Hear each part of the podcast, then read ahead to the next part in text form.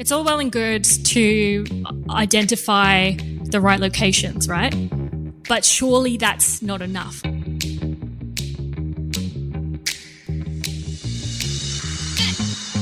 Hello and welcome. You're listening to Dashdot Insider, where we help you to become a better property investor. And on today's show, Gabi and I talk about a few different things, which is quite interesting. Um, what I have noticed over the last, you know, little while is that I have stopped caring about what is happening in the real estate market, or more specifically, real estate market news, which you might find a little interesting given the fact that we run a real estate based business and surely we should be paying attention to it. But what we talk about in this episode is the power of that we have been, been able to leverage out of our real estate market predictive models and also our algorithms for market timing, which is super impactful and is actually allowing us to operate in a way that is completely disconnected from the common uh, belief systems that are attached with the Australian real estate media. We also talk about the common mistakes people make by, by looking at rear facing indicators such as historical price growth, um, all of that kind of stuff it's a big mistake that people make, and I think you can learn a lot from that too. And we also talk about what I learned from a billionaire that I was talking to on the weekend the other day, which was super interesting about how he is making money in the real estate market as well. So it's a short episode this time around. I hope you enjoy it. And if you're interested to know more about the stuff that we talk in this episode, leave us a comment. If you are watching this on YouTube, make sure you hit subscribe. If you're not watching this on YouTube, go to YouTube, hit subscribe. We'd love to see um, some more subscribers on that channel there. But that's enough from me. Let's get stuck right into it, and I'll see you on the inside. Hey guys, welcome back to Dashdot Insider. Gabi and I are talking to you today, and we're talking about something that I'm actually really passionate about. A little bit controversial, maybe. But Gabi, hmm. first, how are you? I'm excellent. How are you? I'm very well, thanks. Been traveling a lot lately. It's been good. Yes, yep. I've heard. Enjoying enjoying Bali. It's yeah.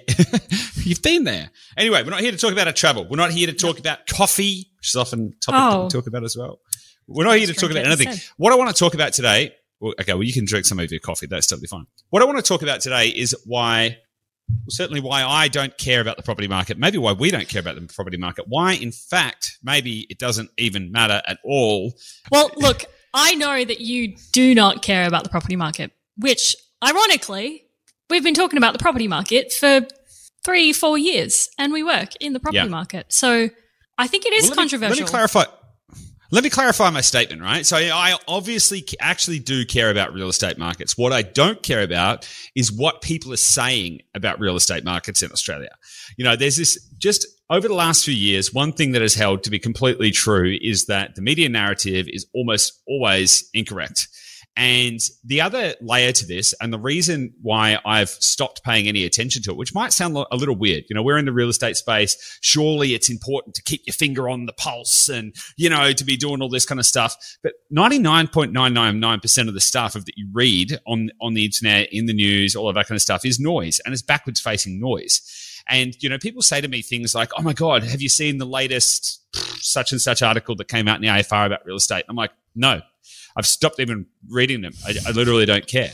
And people are like, well, why don't you care? Like, why, why do you not care? Does that mean that you're complacent? I'm like, no, it's actually the opposite. It's because I don't need to care. And the reason I don't need to care is because we've developed the technology that means that we've got a cheat code on the entire thing. And it just doesn't like, it just doesn't matter. And for those of you who don't know what that is, the cheat code that we've built is, um, a suburb selection algorithm that allows us to identify the right markets at the right time, and a price and rent forecasting model, which allows us to see 15 months into the future in any real estate market in Australia. Now, if you could look at any market in Australia and with varying degrees of confidence, see what was going to happen next, would it matter what you read in the Australian, the Herald Sun, the AFR? No, it wouldn't. Like it would cease to it would cease to matter. And the, the problem that we've got in the you know the common uh, vernacular or the common access to data and everything is it's all rear facing. You know, CoreLogic will release monthly reports and they'll say, "Oh, look, this happened." It's like I don't care what happened. Like who cares what happened? What I care is what's about to happen. You know, you don't make money historically. If everyone could make money in the past, we'd all just go back and like, I don't know, we'd go back to, you know, April 2020 and all invest in the stock market or something like that. You know, like, you, but that's you some back to the future it. stuff. It is like like Biff going into the, the future and getting the um, getting the almanac. It's like, but we've actually got the almanac. We've got a consistently dynamic almanac, which tells us what's happening 15 months into the future. So it's like, okay, well, what do I care? You know? And so it's, it's really fascinating to me because every, all of the stuff that people consume is so rear facing, so backwards facing. You know, you, you look at, uh, as I say, you know, CoreLogic monthly reports or different indexes and they'll say, look what happened where we've been and they say it in a way that makes you think that that is a reasonable piece of information to use to drive forward. It's like driving down the road, looking in the rear view mirror, hope like hoping that the corner you see in the background as you turn into it is the corner that's in front of you. It's madness. It's complete madness. Like it doesn't even make any sense to, to, to be, it's like you, you don't have eyes in the back of your head for a reason. You have eyes in the front of your head. And so not only is that the common way that people consume or, or distribute the information, but also you see people making investment decisions or investment recommendations mm. based on backwards facing information. And I am continuously perplexed. You know, people who say things like, you should buy in this suburb because over the last 10 years, it grew by whatever, 10% a year. I say, if I see that, I'm like, run, get out of there. Bad time. that's, that's not going to be good. Conversely, you know, like a sign to me that it could actually be something interesting is like, it hasn't grown at all for the last 10 years. In fact, it might have gone down. I'm like, brilliant. Like, let's dig in a little bit deeper. Let's see what's going on there. Yeah, that's so funny because I'm actually yes. remembering we had a conversation with a broker recently who was buying a property for himself. Mm. And he had a conversation, I think it was with a buyer's agent who recommended, hey, buy in this location. It's grown mm-hmm significantly the last 10 years. And so I think he went and bought there and then it's done nothing since then. And we're like, that, why are you looking backwards? That, that doesn't make sense. Mm-hmm. Yeah. And this, but this is the common, this is the common thinking, right? And so, mm-hmm you know, for those of you, let me let me give a bit of background. So, um, for those of you who may not know, uh, over the last three years, something like that, we've invested in developing really, really sophisticated technology. We've invested literally millions and millions of dollars in developing the capability to identify the right market at the right time and be able to look into the future. Now, just to be super clear, right? When we are projecting into the future, it's not 100% accurate, but it does give you a pretty good idea. Maybe like a 70% um, 70% um, understanding of where it's going, which is a pretty good, which is pretty good, right? If you, if you had a 70% chance of winning the lottery, how many tickets would you buy, right? You know what I mean? It's like, it's a pretty, that's pretty bloody good, right? And so we can, um, generally with varying degrees of confidence, see where markets are going moving into the future, which is insanely powerful. Now, a lot of people think that you can't time markets and, I believe that if you think that you can't time markets, then you should just buy anything anywhere and hope for the best. You don't even need a real estate investing strategy. Just wing it because it's all guesswork. F- fundamentally, that is incorrect timing the market is one of the most important things you can do. And I recently had uh, the opportunity to have a conversation with a billionaire last Saturday. In fact, we had a Zoom call. He's a billionaire in the US, lives in Puerto Rico, you know, super interesting. But his whole thesis is that timing is the most important thing. And he's one of the only people in the US that I've actually seen talking about this as well. And interestingly, he's built his own um, different types of models to be able to understand market timing type stuff as well. And he was talking to me and he was using the US market, so it's different to the Australian market. And he said, Hey, we did a little thought exercise and he said, All right, if you invested $20,000 in real estate 37 years ago and you just stayed in the same market uh, for the whole 37 years, what would your inflation adjusted profit be after 37 years? And it was something like 30 grand, right? It was not much. Like I said, he said, "What did you think?" And I guessed it was, I guessed a high number because I was thinking compound over thirty-seven years, and it was really low. It was actually really low. I was like, okay, I look a little bit stupid. Fair enough.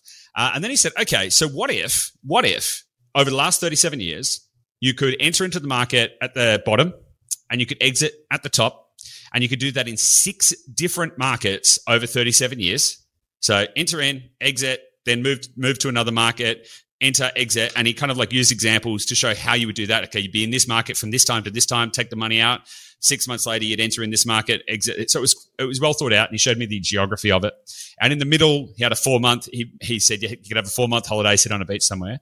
He he then modeled that out, and he said, okay, how much money would you make by getting into the market at the right time and exiting at the right time. If you'd done that six times over 37 years using the examples that he gave, how much money would you make? And I was thinking, okay, well, I stuffed up on the first one. It's obviously going to be more than 30 grand, but I didn't really want to guess. the maths mapped out to be $166 million $166 million, right? That is the difference. And that was adjusted for selling costs and all of that kind of stuff as well. And so the, but what that does is, you know, you can expand your money and have more, have a bigger pot each time. You're compounding your returns each time. You're diversifying, you buy more assets, all of that kind of stuff. And so the idea of being able to understand when to get into a market and, but also when to get out is so important, right? It's so important because a lot of people think you're making money, making money when you buy. And, you know, and I asked, we were talking about this the other day, Gabi, and I know I'm running off the gob here a little bit. You know that this is something I'm really passionate about. but like, you know, if you ask someone, hey, is it more important to what's what would be more important, getting into the market at the right time or getting out of the market at the right time? And most people would probably say something like getting into the market at the right time, which is actually not true. It's actually not true. What's more important is actually knowing when to get out of the market because you could get into the market. Let's say it's a five year cycle. You could get into get into the market two two and a half years way through the growth cycle. But if you knew when to get out at the top, you would still have two and a half years of growth that you catalyze. But if you didn't know when to get mm. out, you could end up losing money even if you bought it. You, you know what I mean? And so understanding those is is super important. So uh, for me, I just find this this whole like concept so fascinating, but but also more to the point that we built this cheat code, and it's quite funny talking to this billionaire as well. He actually said the same words. He said he said, you know what, like the things that we've developed, it does make you feel like you're cheating. And I was like, well, that's literally how we feel every day. It's kind of like being able to print money for our clients. Anyway, I've waffled on a little bit there, Gabi. What did you want to get in? Uh, yeah, I was just thinking about the the fact that timing is so important, and there is that common belief that it's not possible. And I think what yeah. we've been able to build over the last three, four years is really showing that it is possible. And so I think yeah. It's easy for common kind of narrative in the media and everything to say like it's not possible because most people don't have access to this technology, right?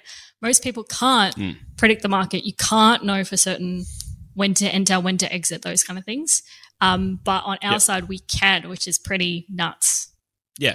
And again, there's limitations to it, but having some optics is better than having no optics, right? And for the benefit of everyone listening as well, so around a few months ago, we actually carved out the technology side of Dashdot into a separate company called Global PropTech Solutions. So Global PropTech Solutions is the the engine behind all of this innovation that um that sits at the core of what Dashdot does as well.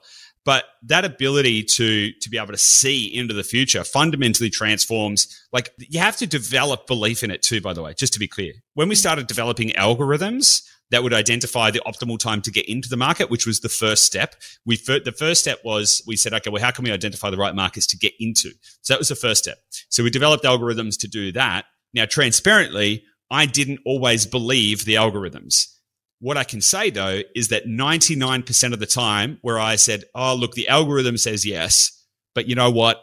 I think I should say no.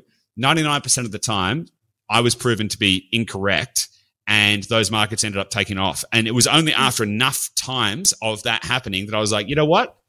I need to stop letting my personal ego get in the way and start believing in the system the that we created. Yeah. Trust the robots. Yeah, yeah, yeah. and so and so, you know, it can seem a little far fetched, but I guess once you've done a few years of testing and like, you know, hundreds and hundreds and hundreds of, you know, assets purchased and thousands now actually, and, you know, hundreds of millions of dollars of real estate purchased and seen this play out. And in fact, a lot of people think that, you know, a lot, I think we might have spoken about this a little bit before, but a lot of people think, oh yeah, if anyone could throw a dart at the dartboard over the last, you know, couple of years and make money, they're not saying that so much now in 2023 because a lot of people have seen markets go down, which again was something we were talking about a couple of years ago was, it was that was going to happen. But if we look at the outcome of what we did uh, between March 2020 and July 2022 during the boom, we'll call it, in every location that we purchased in, the locations outperformed the broader regional market in those areas by, on an average, by 50%. So that doesn't happen by accidentally throwing a dart at the dartboard and, and hoping for the best.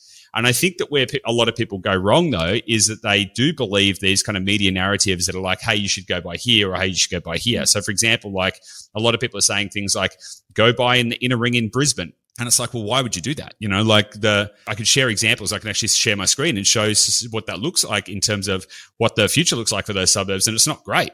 You know, maybe if you're buying your home, if you're just buying, I'm not, I don't mean it's going to crash, but it's like, ah, it doesn't look particularly good. Like, you know, yeah. on par, As a property investment, probably. there are probably better things you could do. Yeah. We'll, yeah. we'll call it mediocre. Long term, probably fine And long term, kind of everything is going to be fine. And in fact, if you take a long enough time horizon, like you can have an almost 100% success rate in real estate as long as you have a long enough time horizon. But the idea with that for most people, that doesn't, that's not the way to do it. So yeah, I mean, you can, you can just basically pick anything and leave it for long enough and it'll all work out in the end. And that is also true. But if you could also pick something and go, I know what's going to happen with this asset over the next, over the next short term period and I can maximize return, that allows you to go much faster. And if you can go faster, you can compound your returns faster. And if you can compound your returns faster, you can achieve financial freedom faster. And at the end of the day, that is what we all want. There's no one who's investing in real estate that doesn't want to create a life of freedom, choice, and abundance. And so, you know, this idea of being able to do that is, is really, really important. And one thing, one big lesson um, that that I've learned over the last over the last couple of years is the fact that you just can't reliably use rear facing indicators you know, even like, and use that to make an informed and intelligent property decision. Like it just doesn't work. What's an example and, of a rear facing indicator? Oh, so like when CoreLogic uses, hey, this is what happened to prices in this suburb. It's like, well, that's what happened last month and the month before, but not necessarily where it's going. I mean, even if you look at most AVMs and what that is for the uninitiated is an automated valuation model, which is what companies like CoreLogic and Domain and Real Estate and like all these, when they use to provide valuations of properties, those automated valuations, even banks use them, they look backwards 90 days. And so even that, if the market is going up and it's looking backwards 90 days, it's going to undervalue an asset significantly. If the market is going down and it's looking back 90 days, it's going to overvalue an asset significantly. And so looking at rear, facing indicators never gives you an indication of what the current reality looks like. And so a lot of the, yeah, a lot of the way people make decisions is by looking backwards and then trying to use that to extrapolate forwards.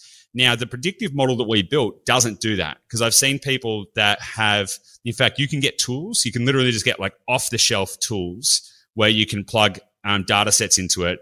And it'll say, well, based on everything that's happened before, here's the projection of what's going to happen in the future. Okay, which is pretty basic. Our model specifically uses um, 60 different indicators that we've, and 30, or is it 39 of them are completely proprietary to, that we've developed in house. And a lot of them aren't even like real estate market specific. And we fed it over 446 million data points and 460 different indicators. And, and it's, it's a very sophisticated model that actually allows us to extrapolate and see where demand is going, which is really, really unique. Because if you can see one of, I've said this before on the podcast, but the easiest way to make money is to work out where demand is going, stand in front of it and open your wallet. And if you can do that, like you're in the money. So to me, I think it, it's really interesting. And it's, it's something I've been pondering over the last, I don't know, I'll say a few months, probably since late last year, where I really started to switch off and tune out. You know, people mm. saying, oh, interest rates are rising, or this property market's crashing, or this area is doing this. And I was just like, yeah. whatever. Like when all of this stuff has been happening, 100% of our clients have made money. 100% of our clients have made money through this whole period where everyone's like, ah, property market's crashing. Ah, all of this kind of stuff's going on. I mean, is that even tr- is that even true? Because like, if we can have 100% of our clients making gains during this period, like, how true is that narrative? And how could other people learn from this? And how could other people make better decisions? Is kind of my point. Yeah, I love like the the detox in the news. I mean, you and I are both partial to a information diet, so being able mm. to actually switch off, I would say that was probably a, a small part in deciding like, okay, we want to develop this technology and these algorithms to serve our clients. But then a piece of it is also like all of this noise is just confusing and inaccurate mm. and people are making terrible decisions. Why don't we create a tool and methodologies that actually means we don't have to pay attention to that? And so I love that we've gotten to that point, even with our team as well. It's like I, occasionally someone will send like a news article um, in in the in the team channels referencing like a location that we called like a year ago or something, and then, then they'll say, "Oh, this mm. this is a new hotspot," you know.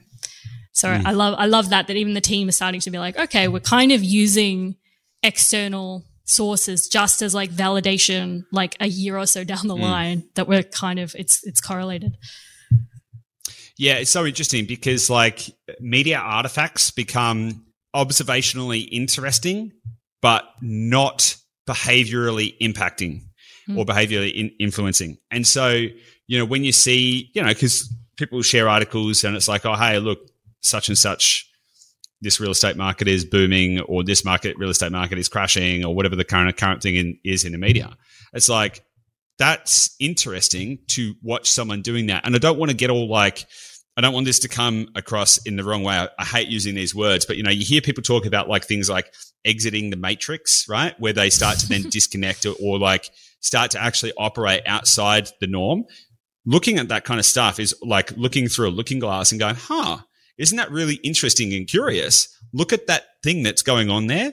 And then we're operating in a way that is completely detached from it because it's like, well, that's, that's kind of really curious. The thing that I'm most interested in is the fact that most people pay attention to it. And so what mm. I find most interesting about media articles is that it helps you to understand where sentiment is going. And I've spoken about this before that, you know, psychographics do drive markets more than demographics, etc. And so understanding the consumer sentiment is really interesting because the headlines will reflect the sentiment and, and also impact the sentiment. So it's kind of like a, a feedback loop that plays into itself. So you get, kind of get to get a sense of that. But it's so interesting when you're sort of like, oh, this this information is or this article is not information. It's just it's like a curiosity artifact. It's it becomes really interesting to think about the market like that. And then you just go, okay, well, I don't really care about that because none of it's true anyway. We've got this other set of set of information here, which is proving to be consistently true time and time again. What I love most about it too is the benefit and impact that it can bring to clients. Because what I'm noticing systematically is in real estate investing, 99% of property investors never get to five properties, 90% get stuck at two properties, etc. Most of our clients end up buying two, three, four, etc. But that happens over a couple of years period, which is still very, very, very fast. And what I find increasingly interesting is that even the clients who start working with us, who are quite conservative at the start and like, which is totally cool, right? Uh, but they're quite conservative and, you know, in their thinking and everything like that, get to a point where they're just like, I literally don't even care what's happening in the media. I, I can buy again now. Let's go again now. And they start they start to then live that out. And they're the ones that are buying, you know, one of our clients, actually, one of our clients last week was buying property number four, quite conservative, worked at a bank, all of that kind of stuff. It's like buying property number four, started their family, another one's buying, and it's like, and that's in 18 months. And it's really interesting to see these individuals now starting to operate outside of the typical cycle of consumer sentiment as well. I t- I, and I really feel that is such an impactful way to kind of, or an impactful gift to give people. What do you think? Yeah, that's interesting because I think coming back to the narrative of the the podcast, how we've how we've kind of changed it to Dashdot mm. Insider, it's like a lot of this is these are the beliefs that we hold inside Dashdot. And it's like mm. if more people could see what we can see and have faith in the data and the science and the technology and kind of not purely base your investment decisions on outsider perspectives, like that's yeah that's how we can impact people. So I'm thinking through like being able to share more of this in the podcast is really exciting. Yeah, totally. That's a good point. And if you're listening to this and you do want want to hear more of this, or you do want to go deeper on it, you can uh, let, let us know. If you're on YouTube, just leave us a comment on this video and tell us you want to you want to hear more of this kind of stuff, and we can go into it because we can start showing stuff as well, which would be pretty fun and pretty interesting, uh, which I would also like to do. Gabi, I know that we've kind of waffled on and talked about how cool it is that we've got all this stuff that we can predict the market. Is there anything else we need to kind of dig into here that is going to make this more impactful to people? How do you want to think about it? I think I was just, yeah, I was just thinking about, uh, like locations versus properties. So it's all well and good mm. to identify the right locations, right? But surely that's not enough. Like I, I'd imagine, I know mm. that people some people will go out and hear, you know, this is the next hotspot, and then I'll just buy any asset in that location. How much does yep. assets come into play if you've got the right location? That is such a great question. And I'm going to answer that in a couple of parts because I think it's going to be really meaningful. So you can buy a really great property. And when I talk about a great property, it might be like fairly new, doesn't need any maintenance. It's like nice. It's, it, let's go to the extreme. It's brand new. It's perfect. It's just been built. Doesn't need any maintenance. Everything's exactly right. And you could buy that in the wrong part of a suburb that is like, so at suburb level, we could see that it's going to grow, but you could buy an absolutely perfect asset in the wrong part of that suburb and get no growth, or in fact, you might even get negative growth. Inversely, you could also buy an asset which potentially is, and I'll, I'll, use an example here. I don't know if I've used this example in a podcast before, but one of our clients, Jay, He was uh, working with us right at the start of right when COVID was starting. He was buying his very first property. COVID hit, the whole kind of world went into turmoil, but he still went through with buying the property. And hats off to him. The asset we bought at that time had problems. This was his first property. This was his first property that he was ever buying, but it needed like half of its stumps replaced. It was not particularly beautiful. It was kind of like could probably do with a renovation. Not that it, aside from the stumps, structurally it was all good, but like the decor was like, you know, it was like it was an old person's home and it had old person's decor from like the 70s or something like that. It was pretty dated. If you looked at it, you'd be like, oh, geez, I don't know about this property. Like, what is this going to do? Now we have the conviction because we know what we know. We have the conviction to say, no, this is going to be a great asset.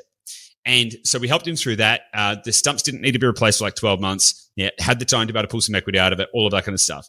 Now that asset, which, you know, a lot of people would probably say is subpar and actually might not buy, grew some, by something like, and don't quote me on this, but something like 47% in, you know, a fairly short, short period of time.